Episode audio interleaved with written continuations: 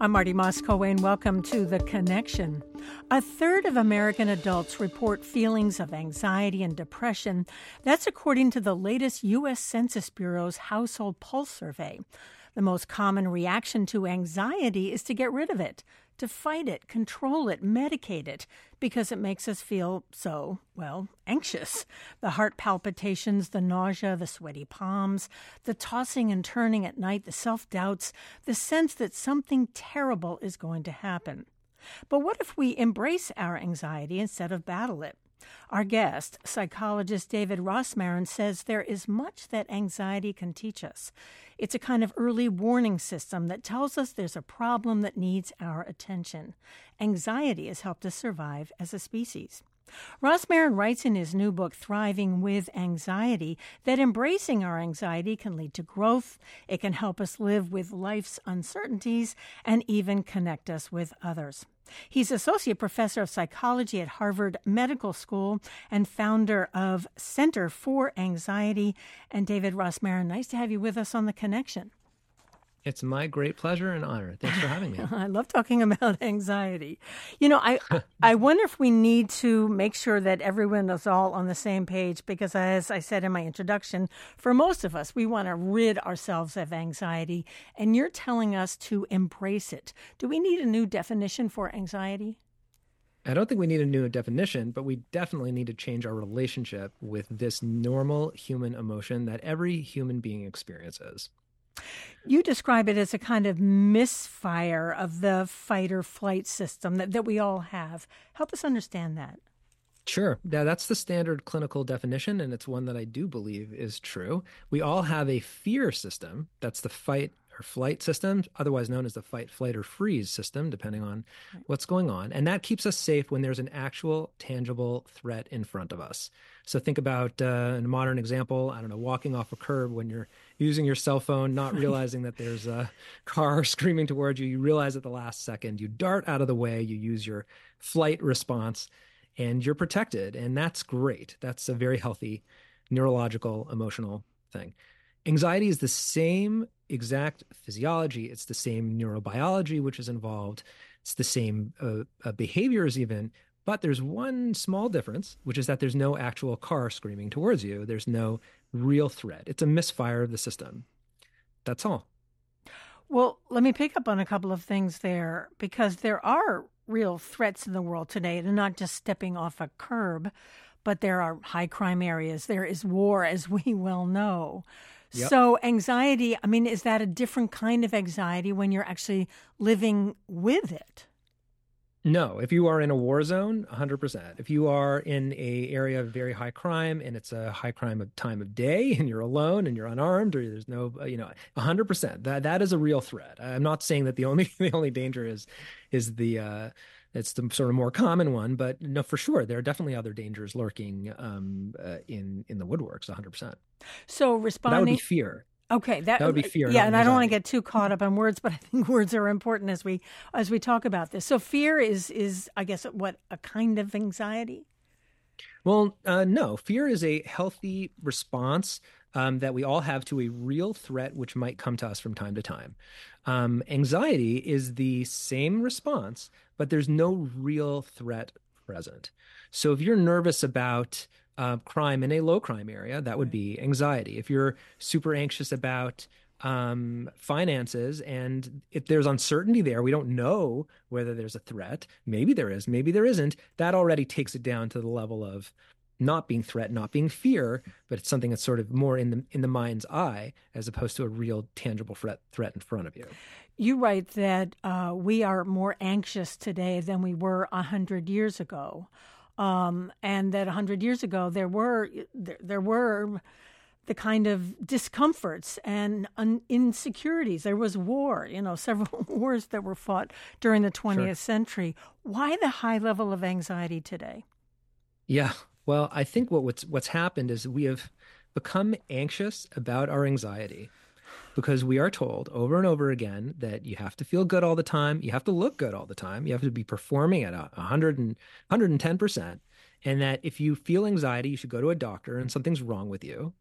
and there's a medical diagnosis and a medical issue here. And all of that, the minute I feel anxious now, with all of that in the background running in my mind, the anxiety actually is perceived as a threat. And it triggers more adrenaline and it triggers more epinephrine. And my body gets flooded the minute, the second that I have a low level, a bump in anxiety, which is totally normal. And it used to be perceived as totally normal. But today we've created this impossible standard to always feel good. And that actually has created the anxiety epidemic, I believe. So anxiety begets anxiety? Yeah, if you're anxious, if if if the moment I start to feel anxious, I interpret that as a threat, something is wrong with me, I'm going to dump more adrenaline into my system, which is going to make my anxious and my my anxious feelings more substantial. And then I'm going to interpret that as definitely a threat. And then, then I'm going to have even more adrenaline. And that cascade, that circle, that cycle is happening to almost everybody today. Well, is this a uniquely uh, American thing or maybe even a, a Western thing in that we are a capitalist society? We focus on competition, people trying to get into Harvard, you know, your university there. Yeah. It definitely is. And the statistics bear that out in terms of epidemiology. If you look at high income countries, our rates of anxiety are twice that of middle income countries. Oh. And then those are twice that again of low income countries. And uh, if you look at other cultures, even you know out in in the first world, if you will, in high income countries outside of the United States, where people are more have more cultural permission to struggle, um, where they can still band together and they don't have to hide behind a mask of looking or feeling good all the time, well, you see lower levels of suicidality, lower levels of people going on disability, lower levels of self injury, and lower levels of anxiety as well. Huh.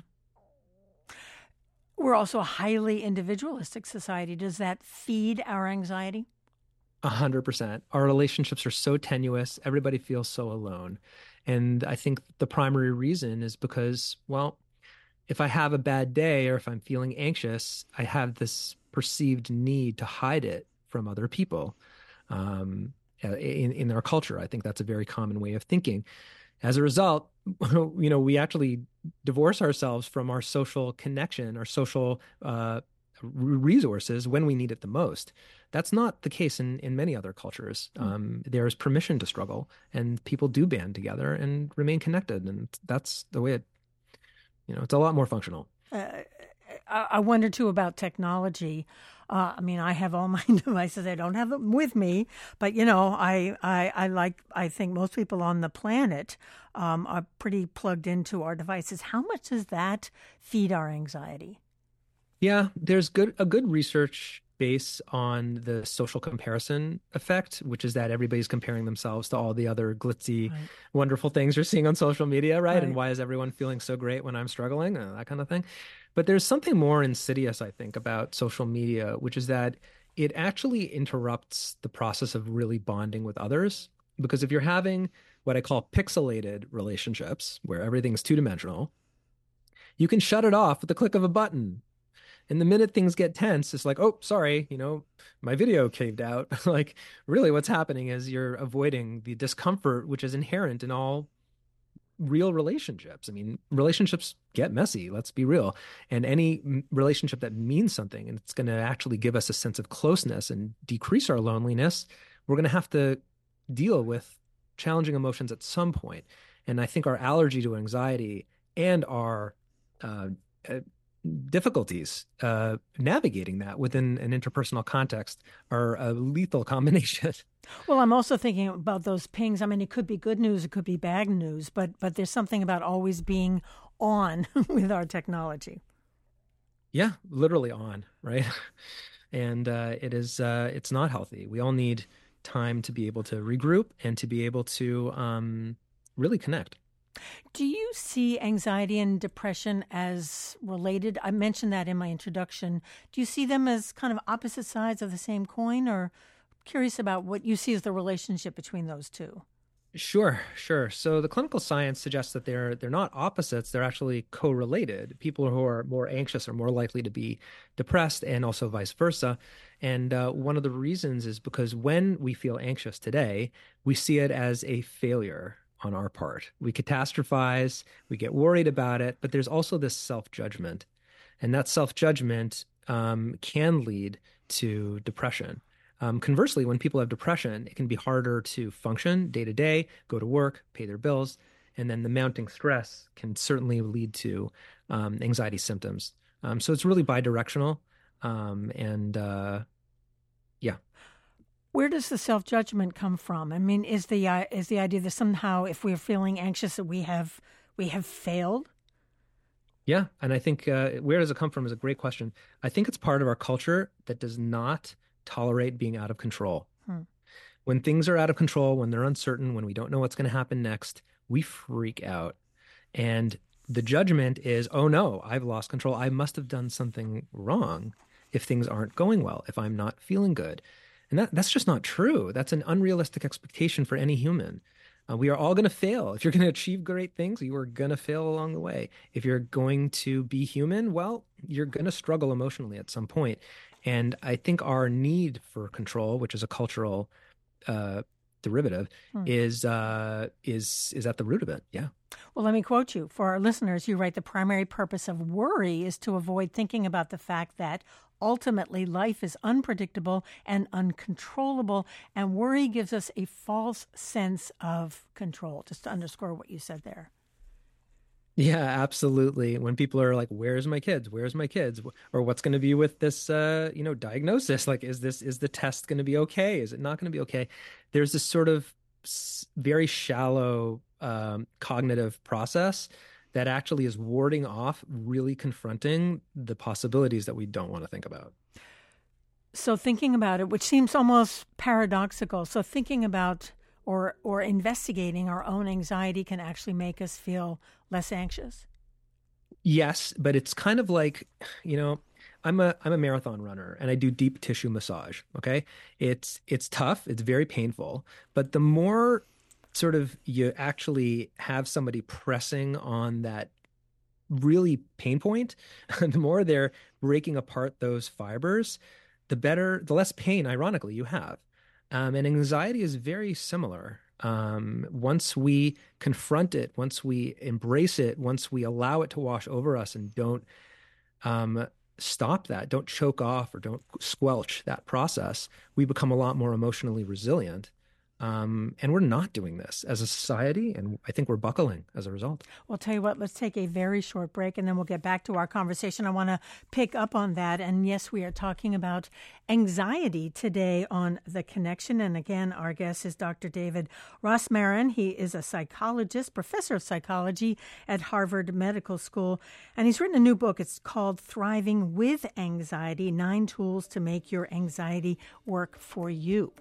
We have much more to talk about after this very short break. We'll be back in just about a minute, so stay with us. Don't go away.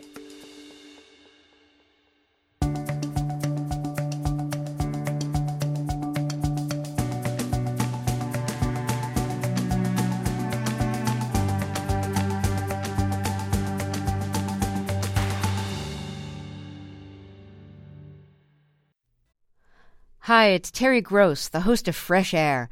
We bring you in depth, long form interviews with actors, directors, musicians, authors, journalists, and more. Listen to our Peabody Award winning Fresh Air podcast from WHYY and NPR. You're listening to The Connection here on WHYY in Philadelphia. I'm Marty Moss-Coane talking with psychologist David Rosmarin, who says that rather than fighting anxiety, we need to embrace it. He's got a new book, Thriving with Anxiety. He's also founder of the Center for Anxiety. Let me pick up on what we were talking about right before the break, and you say it's really eh, eh, that that sort of anxiety breeds anxiety, and we need to uh, be able to address it, have a different kind of relationship with it. But it's really hard when something feels so bad. I mean, the impulse to make it go away, either through medicine or just trying to avoid it, or working as hard as you can not to feel anxious because it feels so bad.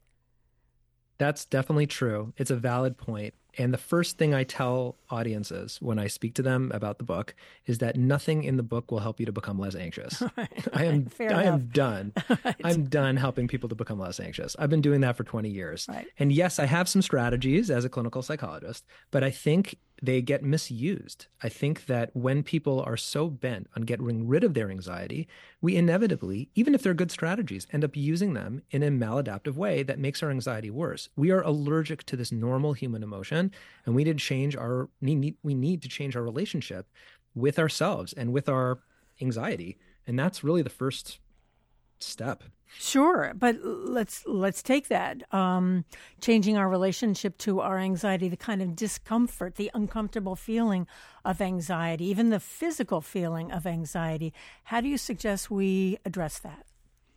Great. So, um, you know, I do want to make something clear in terms of uh, very very high levels of anxiety. Right. When people are struggling, you know, I've worked in acute psychiatry uh, within the Harvard Medical School, School system for the past 14 years. And when people are struggling with high levels of anxiety, let's say on a, on a zero to 10 scale, an eight or a nine, you know, we do need to use some sort of typically pharmacological process in order to take things down to a four or a five, maybe a six kind of range. But if the goal is to get it to a one or a two, people get disappointed and then they start to judge themselves. Oh no, what's wrong with me? Now, even with this medication, I can't function. My anxiety is still occurring. And to me, a level of a zero, so actually zero doesn't occur. Nobody right. has zero anxiety. Right. So let's actually take that off the off the off the range. But a one, a two, or a three, I mean, maybe even a four, you know, that is a range that we have to learn to to deal with and to to to to function with and actually to thrive with. And once we do, we can use this parlay these normal emotions into something I think very beautiful and positive for us. So picking up on that, so you're talking about, I guess, a healthy level of anxiety, a, a one, two, three, maybe four. Um, what does that feel like? Uh, it definitely feels like uh, for me. I'll, t- yep. I'll be autobiographical yeah, here. I'll tell you what it feels like for me. I get it in my chest. So uh, a feeling of pressure in my chest, breathing, a little bit of breathing constriction. Um, I often get a little bit of muscle tension.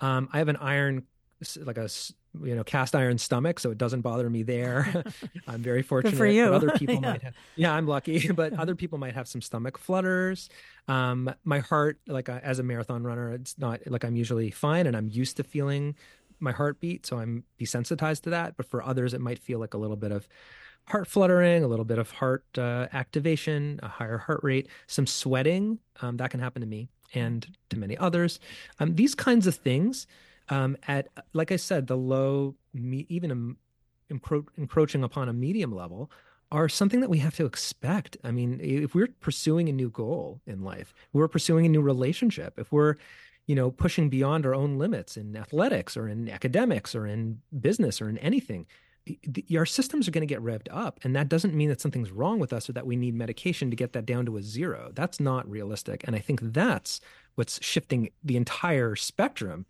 you know, we see so many people at the six, seven, eight, nine level. It's it's uh, becoming intolerable.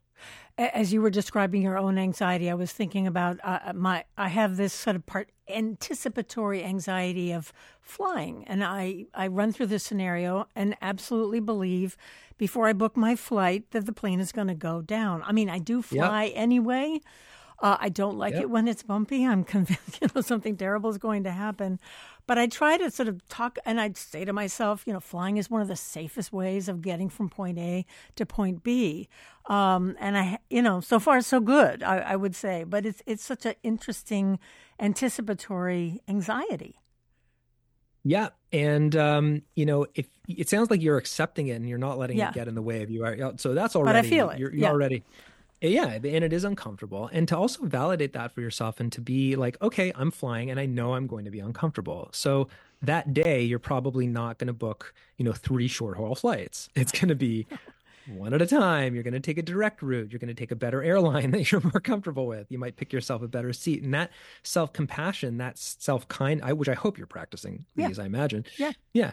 And you might, you might even call somebody when you land. You might not book a very intense meeting the day that you're flying or the day before you fly, or, you know, um, not do it during, uh, uh, certain periods of the year where there's going to be a ton of extra traffic or it's going to be more complicated. You know, these are the kinds of ways that we're where you can use the anxiety um, to become more self-aware, more self-compassionate. But if, if your goal is just, I got to get rid of this, something's wrong with me, you're never going to learn what your triggers are and become more in tune with yourself. But I think it's often interesting that anticipatory anxiety, sort of anticipating something that could happen, often doesn't happen. That's true too, and there's uh, there's definitely a letting go there. Um, you know that human beings uh, in general um, I would say in our culture, especially, um, we like to predict the future, right? Don't we? We have all these metrics and all these devices and all these apps to tell us how when it's going to rain exactly to the minute and when it's going to stop, and and uh, you know, there's a safety in some ways or a perceived safety in having that, and but in fact, I think when we let go and say like, you know what, I really don't know what's going to happen. Yeah. It's anxiety provoking at first, but once we get over that, it's actually very freeing. Do you think it's possible to turn anxiety slash fear into excitement? I'm thinking of people on roller coasters. I mean, that's scary, right? People sure. have anxiety about that, but we do it because it's it's weirdly fun.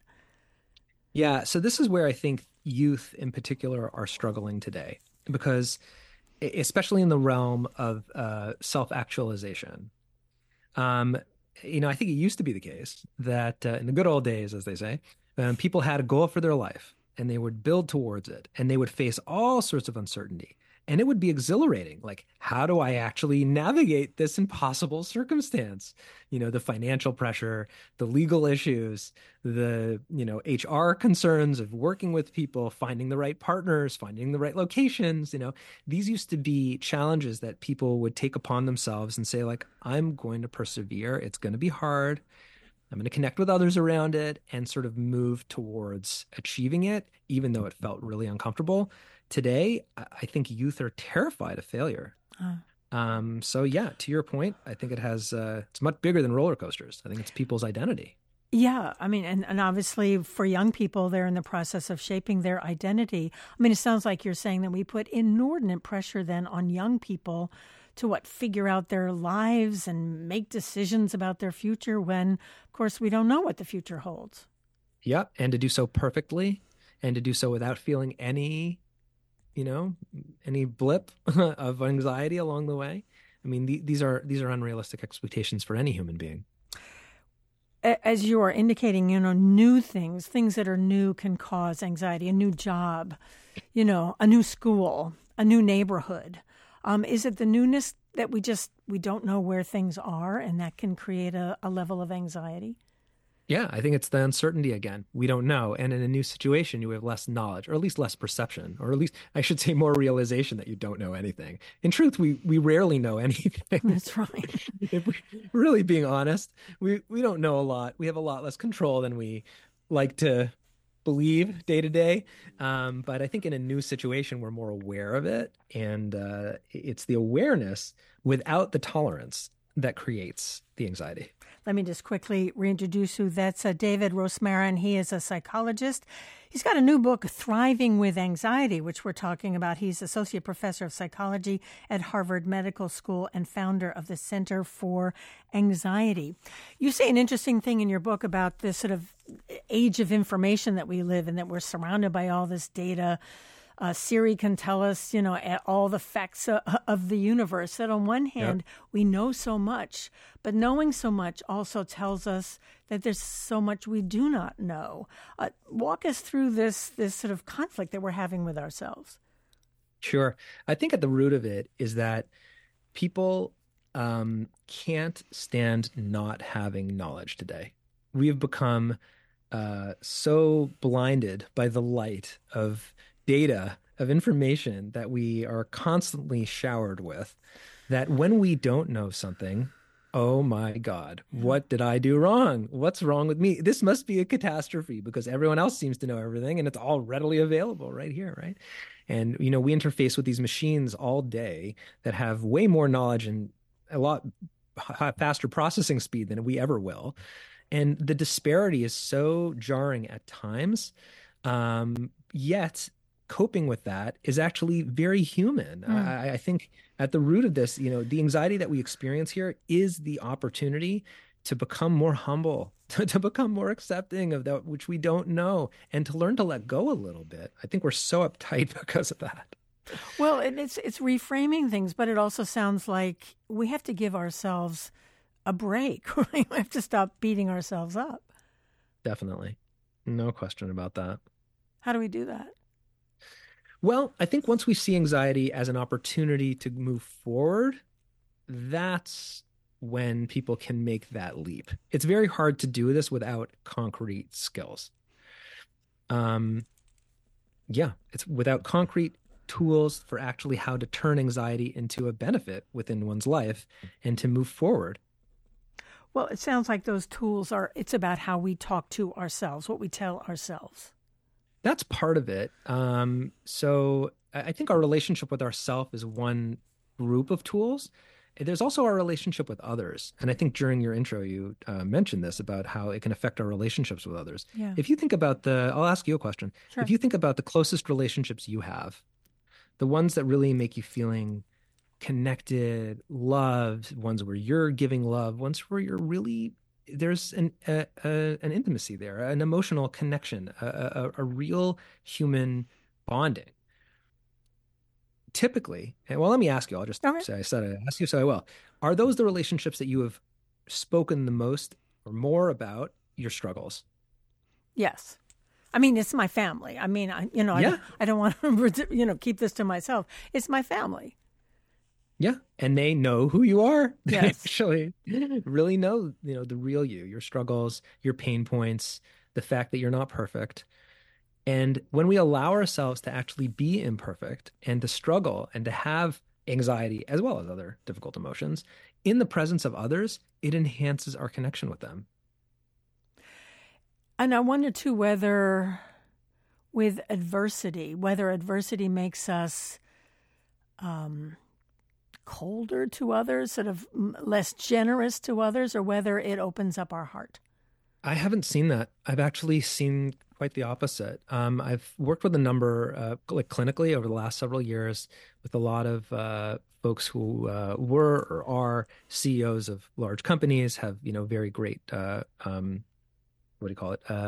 Uh, careers in uh, whether it's entertainment or you know these sorts of folks and when they hit a roadblock or a stumble when they started to stumble in their careers that actually made them more aware of their anxiety aware of their fallibility and actually a better um, spouse, a better parent, a better colleague, a better work uh, person to work with, actually more sensitive. Because when we have our own experience of anxiety, typically we can parlay that into greater empathy. Um, and there's a bit of a myth of compassion collapse when yeah. people struggle. Yeah. And uh, typically that's not how it plays out, uh, at least not in the literature that I've seen. When people are struggling, they often are more sensitive and like, you know what? I'm going to do that nice thing for someone else um, because I know how they're feeling because I have more of a palpable sense of what it's like to struggle. I mean, it sounds like we we can't live without anxiety, can we? Mm, no, I don't think or we're would we to. want? Yeah, um, would we even want to? I, now that's the question of my book. You know, like once you know, once people start talking about this in real, tangible ways, it, I, agree. I think. Uh, would you prefer to have a life that without compassion, without goals, without self awareness, without the opportunity to build resilience, well, if, if you want all that, then get rid of your anxiety. but, and, and I keep going back to, uh, again, because I think for a lot of people, including myself, you know, anxiety has all these negative connotations. So again, it's, it's, it's how do you, how do you befriend yourself, perhaps, and even those emotions of anxiety so that it's it does connect you to other people because i would think if people are are anxious they're very sort of focused on themselves uh, and how they feel and that disconnects them from other people i think people who are who uh, I think when we experience anxiety, we are more likely to focus on ourselves and how we feel if we are judging ourselves for feeling that way. If we understand that this is an opportunity to build resilience, if we understand that this is a normal human emotion, if we mm-hmm. see this as an opportunity to actually lower our guard and connect with other people, or if we see this as part of the normal journey of a human being on the pathway to actualizing our potential, then why would that make it harder to connect with others? That actually opens us up to being a real human. That's the framework and the lens through which I believe we need to start looking at this emotion, as opposed to seeing it as a biological disease, which it is not.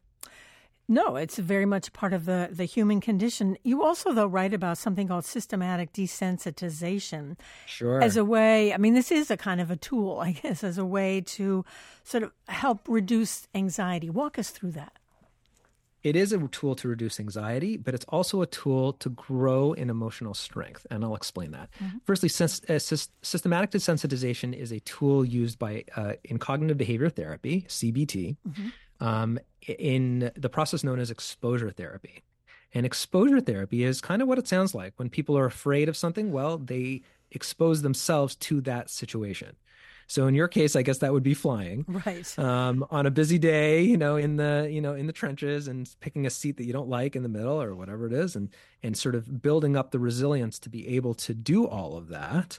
Um, and it's hard.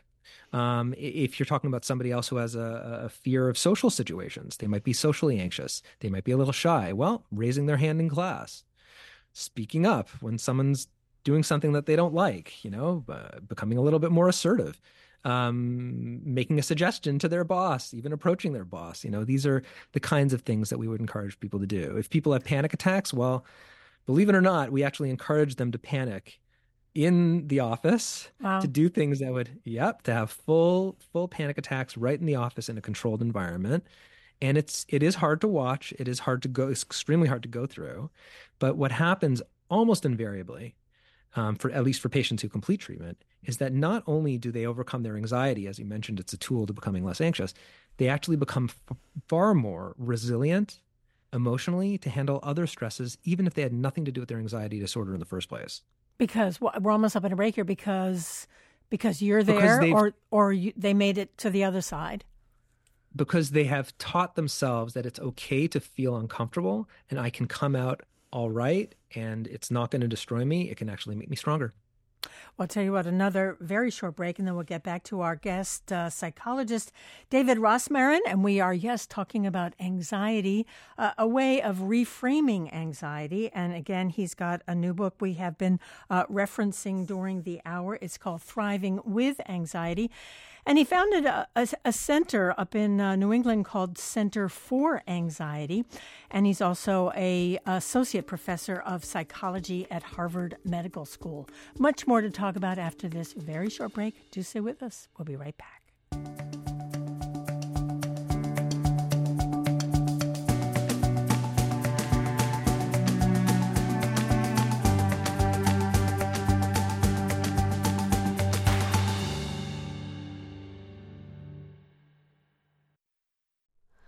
Hi, it's Terry Gross, the host of Fresh Air. We bring you in depth, long form interviews with actors, directors, musicians, authors, journalists, and more.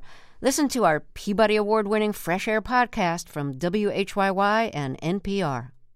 You're listening to The Connection here on WHYY in Philadelphia, and we are talking about anxiety today on the show. Millions of uh, Americans and people around the world have anxiety. It's among the most common mental illnesses in the U.S. And our guest, uh, Dr. Uh, David Rosmarin, believes that uh, it's perfectly natural. It's part of the human condition. And uh, we're talking about how to embrace anxiety, make it a part of your life rather than something that you want to either medicate away or, or fight off. And again, he's a professor of psychology at Harvard Medical School author of a new book, Thriving with Anxiety Nine Tools to Make Your Anxiety Work for You. Let me just pick up on people having panic attacks and using that, this, this systematic desensitization, the idea of what slowly introducing oneself to something that may make us anxious, like public speaking or talking in class or things like that. Yeah, sure. Happy to pick up on it. Um, yeah, yeah. You want me to explain it more? Yeah. Uh, yeah, the yeah, best yeah. Analogy I, the best analogy I can give you is going to the gym. And if you want to learn how to do arm curls, which let's say, I don't know, 200 pounds, you're probably going to have to start with maybe just the bar. And then maybe you'll add 10 pounds to each side. Maybe then you'll scale up to 20, 30. You know 50 and then eventually you can hit your goal and building emotional resilience is the exact same it takes practice it takes going through pain you know if a person's in the gym again working up that 200 pound arm curl it's going to hurt and the more you the more it hurts interestingly the more it hurts physically the more you're actually building muscle. Now, mm. obviously, you could make it hurt too much and you can strain the muscle. And we wouldn't want to do that in a clinic either when it comes to emotions. Sure. Because you can, you can, you know, uh, give somebody way too much and like, whoa, that was way too intense. And and sometimes that happens, uh, you know, in in the gym and also in the clinic. But um, you know, as long as you have a good working relationship with uh, your uh, p- patient or with your uh, athlete, you can um, help them to stay on track and to eventually hit their goals. Um, but this is what builds resilience broadly, emotionally, physically, and probably other domains.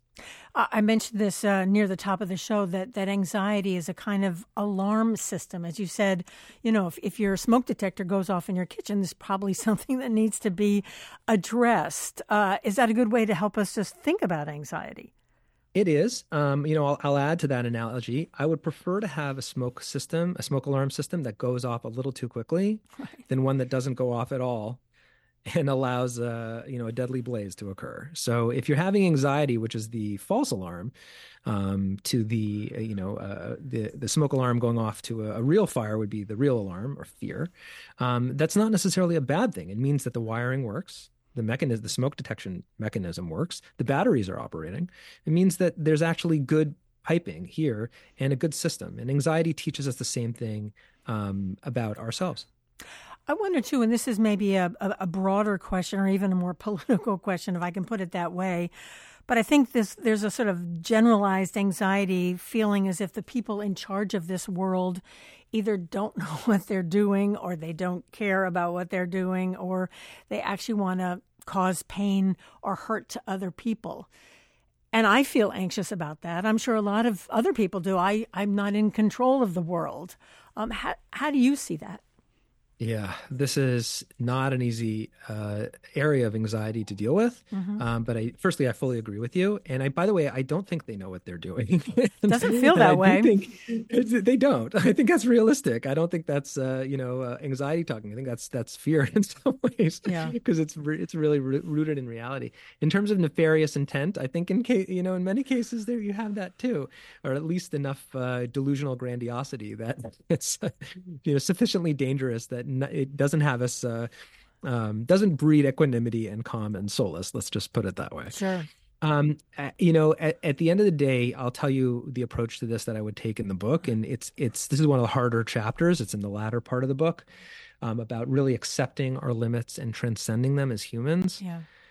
Which is that there are, I hate this is very hard to say, but there are certain things within that have occurred throughout human history that have not gone well. And depending on where we are, so to speak, dropped into human history in, in location, our geolocation, our time, our how many years we have, uh, which are all governed by factors that none of us can control and none of us can even know.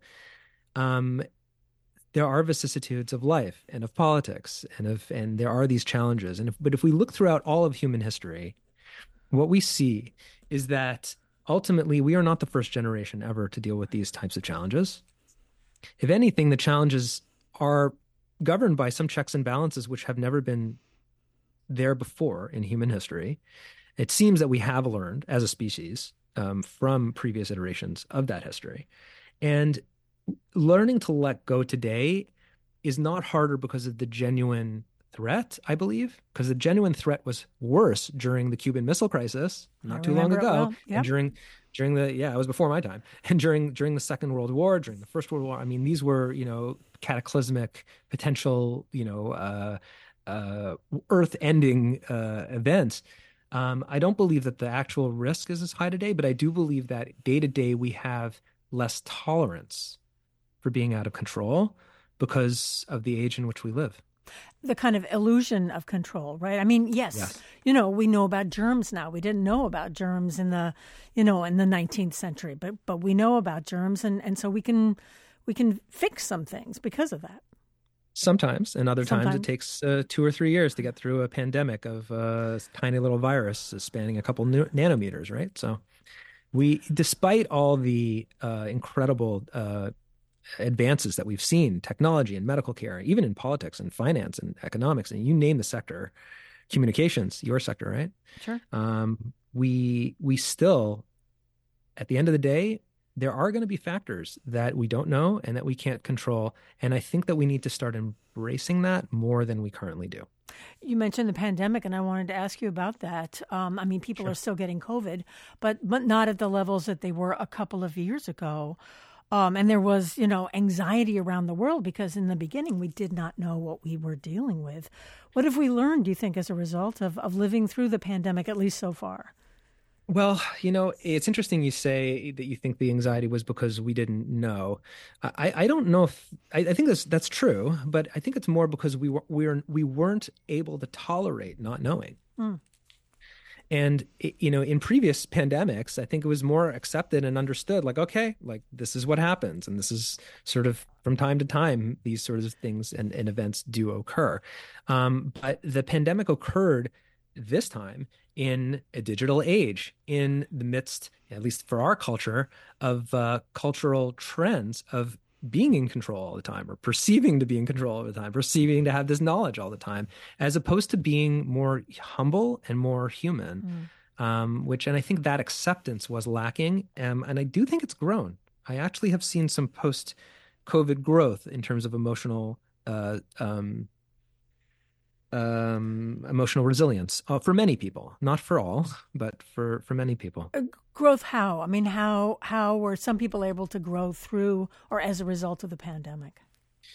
Well, I think that there's more of an acceptance today that you know there are things that are out of our control. There are things that we cannot know, and we sort of have to had to learn the hard way that to learn to adapt to that reality. That things are more challenging.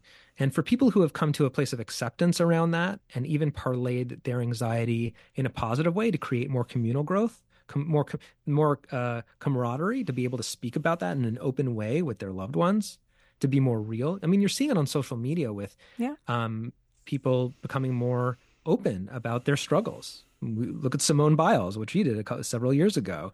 Um, Molly Seidel, the, the famous marathoner, she um, has come. There are many examples of people um, who have come out and spoken more openly and created communities and connection around the fact that they've struggled.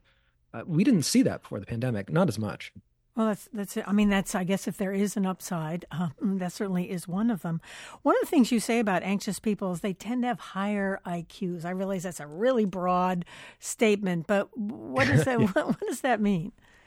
Well, let me ask. Let me put it this way. You know, firstly, that statistic is um, yes, it is a broad statement, and the, the effect sizes aren't great. So people, you know, anxiety cuts across the board. Sure. But it does illustrate a point, and, and this is kind of the point. How many high achieving people do you know who are anxious? Uh, just doing my little memory bank. Um, uh, uh, probably a fair amount of. I mean, I would say a certain level of anxiety. Of course, almost yeah. all high achievers have, yes. have significant amounts of anxiety, right? Yourself, yourself included. I, everyone, everybody who's achieving something at a at a at a high level is going to face anxiety. I've seen this especially with comedians. By the way, ah. it's almost funny. It's ah. almost comical because because you have to be on. You got to be right. on all the time. You stand up in front of a group of people. You have your material prepared, and invariably, fifty percent of it is going to be off the cuff. So you need to have a certain amount of anxiety in order to be funny off the cuff be aware of everything that's going on read your audience. Um, so it's uh, almost comical. Well and i'm also thinking of you know things like stage fright. I've interviewed enough actors that, that many of them they're absolutely terrified before they step foot on that stage because of of all the things that they have to do. Sure. They're they're uh, nba players who will vomit before every game. For that same so reason right yeah, and it's not a bad thing. You know, what what stops it from becoming an anxiety disorder is when they say, "Of course I'm nervous. I'm going to be playing basketball in front of, you know, 20, 30,000 live fans and another half a million people are going to be watching every move I make." If I wasn't anxious, then something would be wrong with me. And that is such a healthy approach to this normal emotion. I have to give a shout out to our engineer, Al Banks. He whispered in my ear, he said about well, what about imagination and anxiety? People with big imaginations, are they more likely to be anxious because they, they think about question. everything, isn't it? That's a great question. You know, more creativity. I can see how it can spawn the bringing creativity into reality. So I think anxiety occurs more when people are sort of grinding away at trying to make something real. You're going to hit hit pressures. You're going to hit headwinds. You're going to hit complications. There's going to be stuff that's going to rev your system up. So I think it's more where the rubber meets the road that you have that friction um, which creates anxiety, as opposed to sort of more heady um, pontificating, mm. you know, um, creativity at a at a at a at a ladder, but at a at a latent level. But at at the real level, like creativity in the arts, yeah, definitely. like like Los Angeles would be a very fruitful ground for me to open my next clinic for that very reason, right? Hollywood, yeah, right? exactly. Yeah, Hollywood is for sure. well, we're in the holiday season, and for some people, mm. this is a season of anxiety. It sure is for a number of reasons, which are actually um, makes sense. Um, people are reconnecting with family members that can be complicated, and you're going to get questions about your career and your education and you know your relationships, and kind of get getting grilled and being evaluated and under the gun. And uh, those can be unpleasant. People's bills are mounting, so that increases people's stress, which can lead to anxiety symptoms. Um, and also, um, it can be harder to uh, manage self care schedules. People sometimes feel overloaded at work because they're taking off time, and then the expectations are usually to maintain their levels of productivity. So, for all of these usual suspects, and probably a couple more, um, it definitely can make us an anxious uh, group. Do you think there's also pressure to be joyful and happy and celebratory? That's a great. That's a great point. I'm glad you reminded me about that. Um, this time of year, and we also see it during the summer, where anxiety hits a peak. In my experience, uh, with our clinics, we see the the hardest cases come in in October, in sorry, in uh, July and August, uh-huh. and then also in November and December. And the reason, thank you for reminding me about this. Sure. The disparity between how we think we should feel and how we actually feel is greatest during those two periods of the year. You mentioned the word. Amp- no, go ahead. Mm-hmm. Go ahead. No, that amp- that amplifies the distress right. that we experience because there's this there's this delta there's this there's this uh, difference between I should be feeling okay and then I'm going to judge myself more when I don't feel okay. A kind of a mismatch. You mentioned the word right. stress. We haven't really talked about that, and I think for a lot of people they think of stress and anxiety as going hand in hand. You see it slightly differently.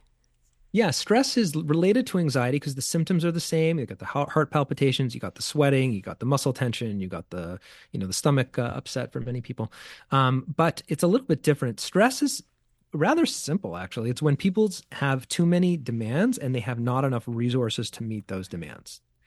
And uh, like a simple analogy is if you're 20 minutes away from an appointment um, and the appointment starts in three minutes, well, then you have 17 minutes of stress, so to speak. Right. But that's the case for financial resources, for time, for uh, emotional resources, things that are more complex. Um, but nevertheless, there's this disparity or this difference between our resources on the one hand and our demands on the other. And once we reset that balance and recalibrate, and the stress is resolved or the stressor is, redu- is reduced, usually the physical stress gets uh, gets uh, eliminated or, or, reduced to a point. Anxiety is not like that. Um, even if you recalibrate and rebalance, you might still have anxiety. Um, so that's that's why they are different from each other. Does sleep affect anxiety? Absolutely. If I have, in many ways, if I have one shot at helping somebody with anxiety, especially if it's more chronic anxiety and worry, like the worry warts, it's going to be to help them to uh, to regulate their sleep, um, to to get eight hours of sleep a night for two weeks if they can. Obviously, uh-huh. some people have insomnia as well as anxiety, and then that requires more discussion. Uh, you know, I'm not sugarcoating it; it can be complicated and take a little time. But working towards that goal methodically, it's one of the one of the best strategies You've been studying anxiety for a, a while now, for years now. Are you are you a, lex, a less anxious person? in a sense, practice what you preach? Definitely not. Definitely not. Okay. I have I have anxiety just like everybody else. but there is one difference, okay. which is that now when I feel anxious, I have my toolkit. I've got a great toolkit.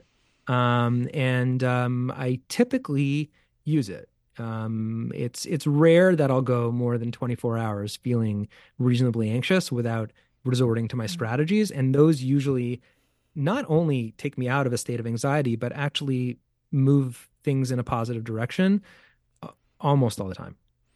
And we were talking about some of those strategies during the hour today. Um, Dr. David Rosmarin, thank you so much for joining us today on The Connection.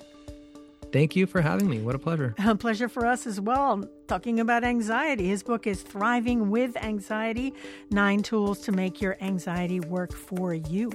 Well, thanks for joining us today on The Connection. Every week we explore different aspects of what makes us human and unique. You can email us at theconnection at whyy.org. Tell us what you want us to cover. You can check out our website, whyy.org slash the connection. You can sign up for our newsletter and you can download a podcast of the show wherever you get your show. And you can follow us on Instagram and find us on Facebook. Debbie Builder and Paige Murray Bessler produce the show.